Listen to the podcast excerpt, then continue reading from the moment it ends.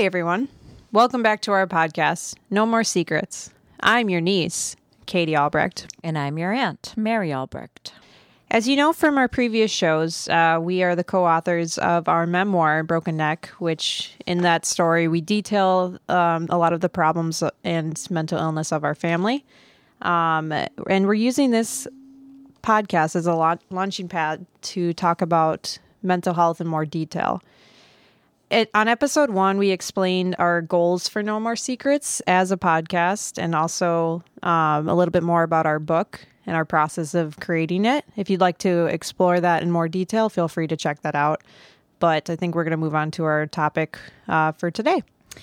Yeah, I, I want to talk about um, your situation, Katie. This is probably a little raw for you, but it's something I've been thinking about. Um, is it really always good to stay together for the kids? Because mm. I feel like your mom, well, uh, you know, she.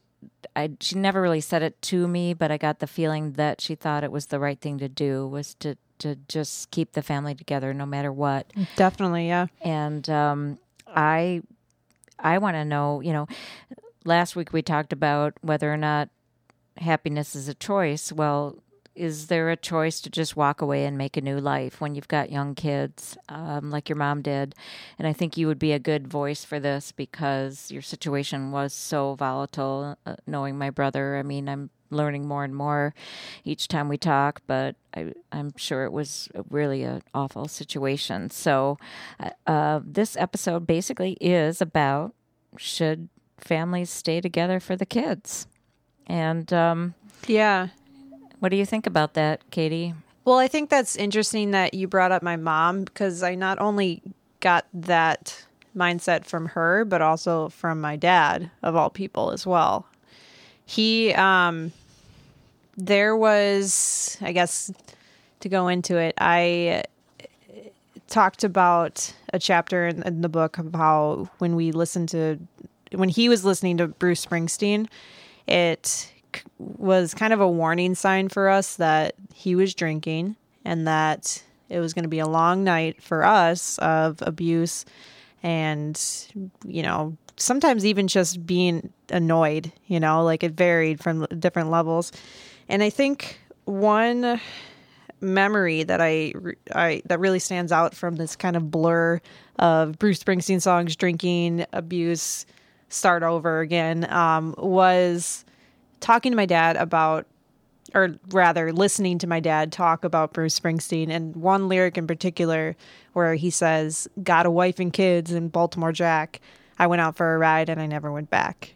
Oh, Hungry Hearts? Yeah, yeah. Yeah, I, I like that song. I'm sorry that was a bad memory for you. Or? It's a great song, honestly, in retrospect. I, I think it's very um, entertaining, but when my dad talked about it, he mentioned that he could relate to that line in particular. Even to this day, I I hear that song and I that first line, it's literally the first line of the song, stands out more than the rest because he said that there's so, been so many times that he wanted to leave, um, just like how Bruce Springsteen mentioned, and never come back. Wait, he told you kids or he told your mom? He told me that. I don't know about my siblings, but he said that there was so many times he just wanted to get out and he thought the reason for or he claims the reason he didn't was because sorry to clear my throat was because he thought or that was the what would consider him as a deadbeat dad. If he left? If he left. And otherwise he was great so he would think, right? Um, he, yeah, of all the things that he did, of all the times where he made us feel like we were terrible people just for having emotions or feelings or doing anything that he just didn't agree with, of screaming at us, of kicking my mom, of, you know, scaring us. The worst thing he could have done, he claims, is leaving. Wow. And to me, I'd be like, just go, please go, you know? Honestly, that's what our life was like, was just waiting for him to either pass out or to leave. So, just hoping that he would leave. So was he basically saying you should be grateful for It felt like that. Yeah. like I'm staying because I'm a good dad, Katie. Yeah, he's probably, you know, tried to manipulate our minds into thinking that. I know he definitely manipulated other adults in our life to thinking that. Um, For where sure. Yeah. there's been a lot of ad- adults that said like, "Oh, I know he had his problems, but he, He was, was a good. good He was father." a good father." That's yeah. what I always heard from grandma. Yeah, he was a good father. And yeah, I've obviously talked about this in, in the past. He's had moments of being a good father, but that doesn't mean he was more good than bad. You know, And he's had moments. You're saying moments. I'm saying moments, like I'm standing three to it. Yeah, or something out of your 20 something years. So, right. and you know, I find this to be interesting. Um, Bruce Springsteen, you know, whether or not you like his music and his even his message, he's good at what he does. I mean, he's a musical icon. He's so talented. Yeah, He's talented. He's in the um, Rock and Roll Hall of Fame. He's a social activist. He's been around for a really long time. Um, he's well respected by people that don't even, you know, really like his music. Like I said. there was even a movie about him recently. Oh, yeah. Yeah. Oh, yeah. Okay, so the that was the one that what's it called again? Uh, Blinded by the Light. So, in as of recording, it came out this month. So it was in August or something like that. But it's not. You showed me the trailer. It's not about his life, right? Yeah, it was um, about, uh, for lack of a better word, a fanboy who really related to uh, Bruce Springsteen's lyrics. And it looks like a good movie, honestly. Me, it, even going through what I went through, hearing Bruce Springsteen still thinks it's like it would be a great show. You know, which again shows his popularity and how great Bruce Right. Springsteen was, and yet it brought up terrifying memories for you and For a I'm long time, yeah. assuming your your siblings as well. Um, and he used it as a way to just get drunk. I always felt like he associated with Bruce Springsteen. He tried to be as cool as him, and he tried to be um, you know, as oh, I'm a blue collar guy, just making my way, and just wanted. He really kind of wanted to be Bruce Springsteen, and he would just wallow in it, and then he would uh, get so drunk that he would become abusive because he knew he wasn't that. Yeah, and I just have no idea. I guess when people get under an influence, they have like a ritual with it, and I feel like him listening to this music, which now as an adult and several years removed from all this pain that came from it, I can res- I can enjoy the music as well. But that was just his.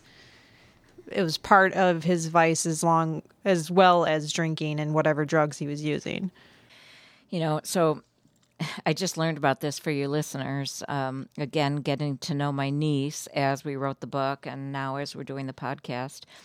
One of the first things that she wrote was about um, a Bruce Springsteen episode with her dad. And I'd like to read a little bit about that. Yeah, absolutely. And uh, maybe you can explain to the listeners what you were feeling at the time. You know, this is what Bruce Springsteen evokes in her. Sure.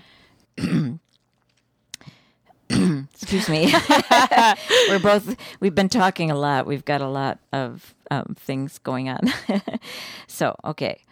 This is a flashback. Mom, Josh, Sandra, and I exit the car and head toward the house. We have just gotten back from Josh's high school freshman basketball game.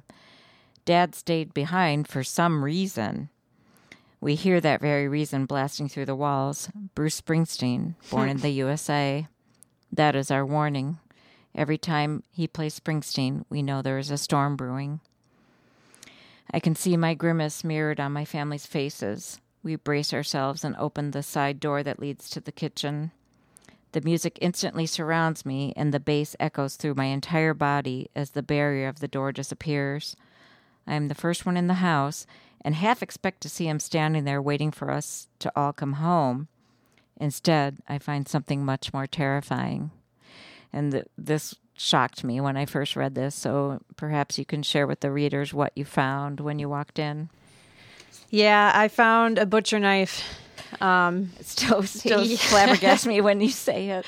it was a butcher knife um, standing straight up in a table. in our kitchen table specifically. Um, it was, I mean, I think I was talking to you about this earlier, Mary, but I, I get, I, it's hard for me to remember specific incidents growing up um, because it's just all one big blur. And I think I mentioned that earlier as well. Um, this incident in particular was different because it was the first time that, besides for his fist or his foot, um, there was an actual weapon. And it was that kind of thing stands out, especially when it's something that's like literally in all horror movies. I think of Halloween comes to mind, you know, where they, that's they come at you with a knife and everything, and it just it, it it felt like a threat. We all took it as a threat, and um, it's still to this day of of one of my least favorite memories. So, how old were you again? I I'm not sure entirely. I want to say I was in middle school because my brother was still in school. Um, and He's five years older. Yeah. He's so- five years older, so he still had to have been in high school. And I was old enough to when I started realizing that it, our family wasn't of the normal type of families. It's so funny how she understates things sometimes. I still, yeah, it's still a habit of mine to. it's just he wasn't the best. He wasn't the nicest of folks. I'm working on it. I'm working on on telling the truth of how he was. That's why we're here. Yeah. right and he was he was terrifying um and this was one of the most terrifying And what ended up happening after you walked in and you saw that knife and your family was all there and we were in shock we didn't know what to do we just we i mean we wrote about this in our our book a little bit but um we first you know didn't walk in right away and we were waiting to see where he was where he would come from if he had another knife in his hand or another weapon. There was i think my thoughts were racing. I'm pretty sure my mom's and my siblings were as well. And we um once that didn't happen we kind of plucked the knife out of the table and eventually ran into my dad and he was drunk very very drunk of course because that's what happened when he listened to, to springsteen and was Bruce Springsteen still playing? yeah he was playing in the basement um, even though my dad wasn't in the basement he just played it loud enough so that the whole house could hear it Oh wow. yeah so that he could hear it anywhere in the house essentially Oh wow. and um, when we finally ran into him, he didn't have a knife or anything in his hands, but we were still alarmed enough to take the the house phone at the time because I know that's a totally different era at this point. We had house phones. Wow. We were past the cordless and the dial, but we we still had a house phone. Yes. Okay. So we grabbed the house phone and um, went into uh, the my brother's room, which had a lock on it, and we locked the door. And we just waited. Wait, all of you guys? Yeah. I, I have to go over this again because there's so many stories I'm learning about. But, Yeah. So all four of you, your mom and your two siblings and you. yeah, I remember. I think we were playing video games to try to distract ourselves. And what was he doing all this while? he was pounding on the door, saying, screaming at my mom, saying that she, um, that she was keeping us from him. That was just like a, a tactic. He said that we were being brainwashed by her. It was a very common tactic tactic of his as well. He was just screaming at us, and then he'd walk away, grab a beer, probably, or do whatever. Maybe his voice got tired, and then he'd come back and pound again. And then um, I think I don't know how much time later, um, but he eventually barged down the door and, and burst it open, even with the lock on it. I think still to this day that door is still broken from it. And I think you mentioned that was the last door that was intact. Yeah, he'd broken uh, pretty much all the doors at that point. Right. So here we are. Okay. Yeah. You know, getting back to the concept of is it good to stay, you know, for the kids? Yeah. And it's, well, I think of that night, and this, it- my mom didn't specifically say that that night that she wanted to stay together for the kids, but she did say that, like, oh, we're just going to wait until he passes out. And that was kind of like our, our mission was to wait until he passed out. and then just re, you know try to deal with whatever came next or the next day. Yeah, see, so that's another part of the book that struck me, you know, at the beginning when you said something about your mom. It's really short, but I'm going to pull it up here really quick because it was like, this is supposed to be normal, right? You were describing your mom, you were describing your family. This is at the very beginning of the book. Mm-hmm. And you said something like, well, not even like, here it is. Okay. There were also those times when things got scary around the house, even for our standards, and mom would have us stay in a hotel or drive us around for a while until dad passed out. You know, Yeah, it's like that seems so normal to you. Like it's so normal. like you know, the oh, those times when we had to like drive around in the car and wait for dad to pass out or stay in a hotel, you know. And again, I'm going back to you know, why did she stay? Like it, it- is it really I mean, knowing my brother, it's hard to get away from him. So there's that. But Definitely. in her mind, I'm just wondering you know what she was thinking at the time, you know. I think I've heard a lot from her, um, and I've obviously explored this with her as much as I can. Uh, could in the past couple years since my dad passed away, and I think staying together for for your children is is what she's kind of was taught like it was better, um, but also she believed in like working things through. She didn't believe in divorce. Um, she's, I mean, these were the things that she said, but ultimately, I think it was because he was a terrifying person with, or around or not around. You know, if you, she could try to get away from him, I think she would have had a very hard time to do that. I wonder what would have happened. Like, let's say she divorced him. Like, even if she could divorce him, you know, and get like separate, and then what? Would he have custody? I mean, what would you guys be like going over there to your dad's house without your mom? Wow, that's a that's a really good question.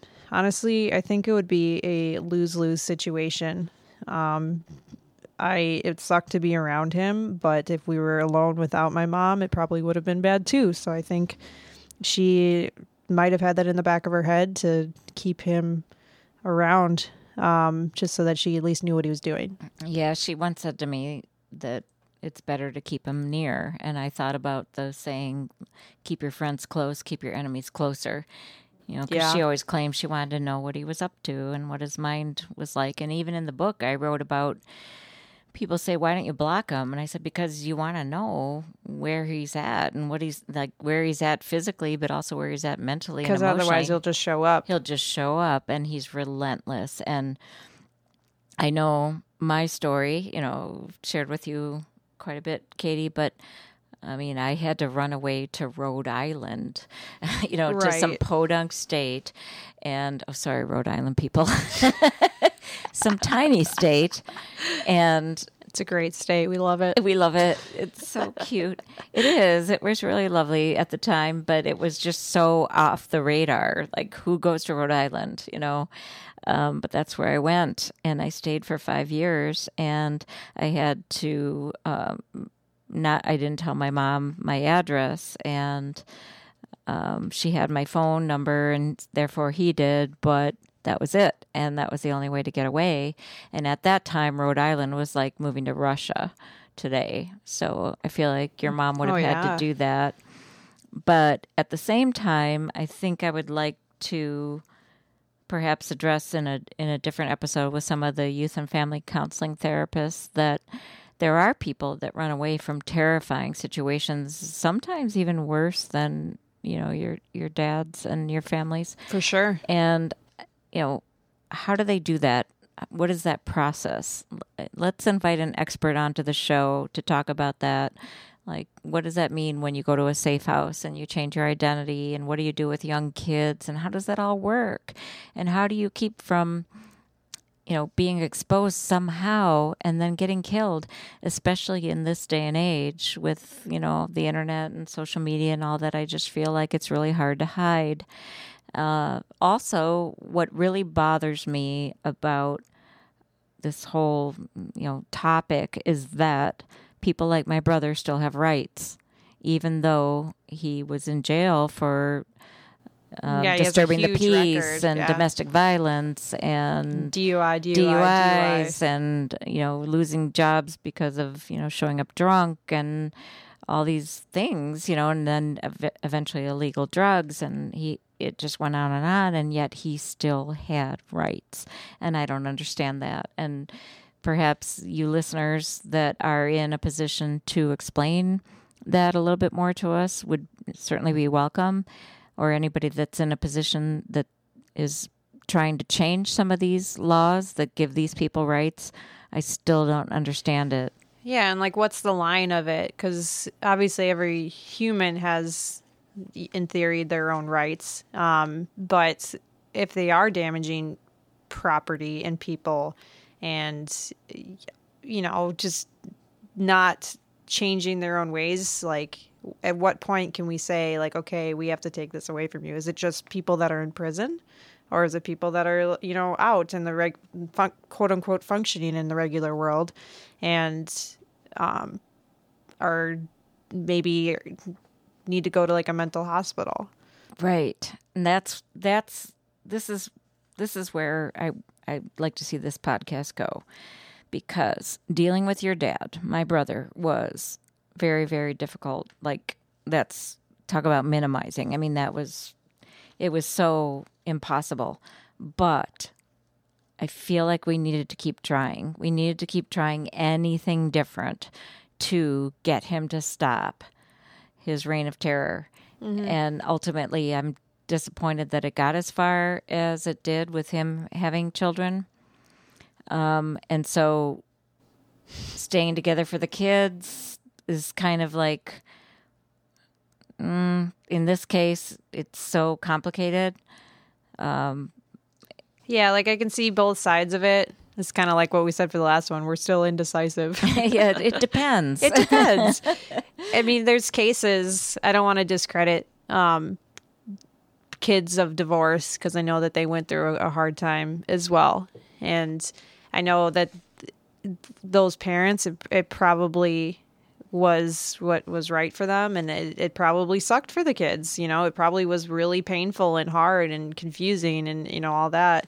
But I'm saying, as a person uh, that grew up in a family that wasn't divorced and having the emotional trauma that I did, it I don't know if it was what was best for me.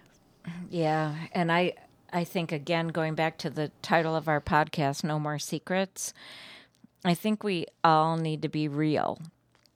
So, a family that, you know, the father isn't happy, maybe he's had an affair or whatever, but they're pretending to stay together for the kids. That's not real. That's not authentic. I think we all just need to be real. Whatever it is, we face it and we and we deal with it accordingly. And if it doesn't turn out any better, at least we tried. I think I wrote that in the book as well. Like, let's just try something different because speaking the truth in and of itself is um, important Freeing, even. and very freeing. Yeah, good point. So I guess I wish people would have tried a little bit more in our family, and I would like to hear from you listeners about your situations or people that you know, or hear from therapists that have um, stories to to share. But I, I'm trying to really advocate authenticity and life is hard life is awful sometimes and it's really exhausting and um, you know pretending doesn't make it better it really doesn't because then the people that you're pretending to get really confused um, so that's that's my view but i'm, I'm certainly open to hearing um, anybody else's Mine too. And I think um, opening up about what was hard and just admitting that it was kind of makes it easier to to actually move on and live a happier life in general. and that's what we're doing now. So thanks to this podcast and thanks to you listeners, that's what we're doing. And I think that we can promise our audience that we will have an expert on soon talking about what it really takes to get away. Definitely, Let's yeah. talk about the reality of that. Cool. So find us on Katie Millennial Uh, she always passes it over to me for this part. This part, yeah, I don't get it. Yeah, so our social media handles, uh, it's the Albrecht Authors on Instagram and Facebook. Uh, you can see it on our, our thumbnail as well. All right, please leave us a, a comment and subscribe to our show if you'd like to hear more.